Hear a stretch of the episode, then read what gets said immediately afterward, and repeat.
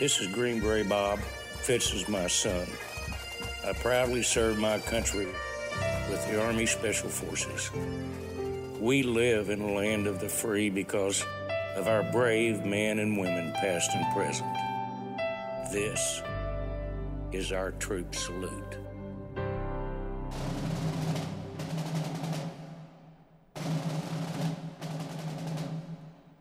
Wednesday's Freedom is brought to you by the proud men and women who serve and who have served our nation. And, you know, I get a lot of salutes from parents and spouses.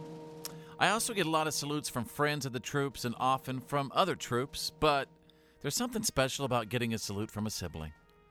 Salutes from siblings are special because you just know that younger brother or sister just really looks up to their proud, serving sibling. And if it's an older brother or sister sending it in, then they have a different kind of pride in their kid, brother, or sister doing something really important. So today we salute Austin Thompson of the United States Army. Austin's older brother, Cody Thompson, sent this salute to me, and Austin has been in the Army for just over a year now. Cody says he's like a different guy already. Cody is so very proud of his little brother, Austin. He wants him to know that the whole family loves him and is so proud of him he also wants to say that the whole family loves all of our troops.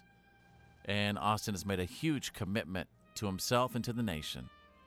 He's serving in the Army so that his brother and his family can continue to enjoy their freedom. Earning the respect of his older brother is a bonus. Today we salute Austin Thompson of the United States Army.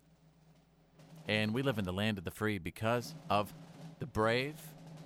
If you like to, uh, you know, nominate someone for our troop salute, go to our Facebook page, just search Follow Fitz, and what are the things we're looking for? Uh, we just need to know their name, the branch, what's Yep. important about this person and their service to you. Just tell us anything, a little, as little or as much as you'd like to. Yeah.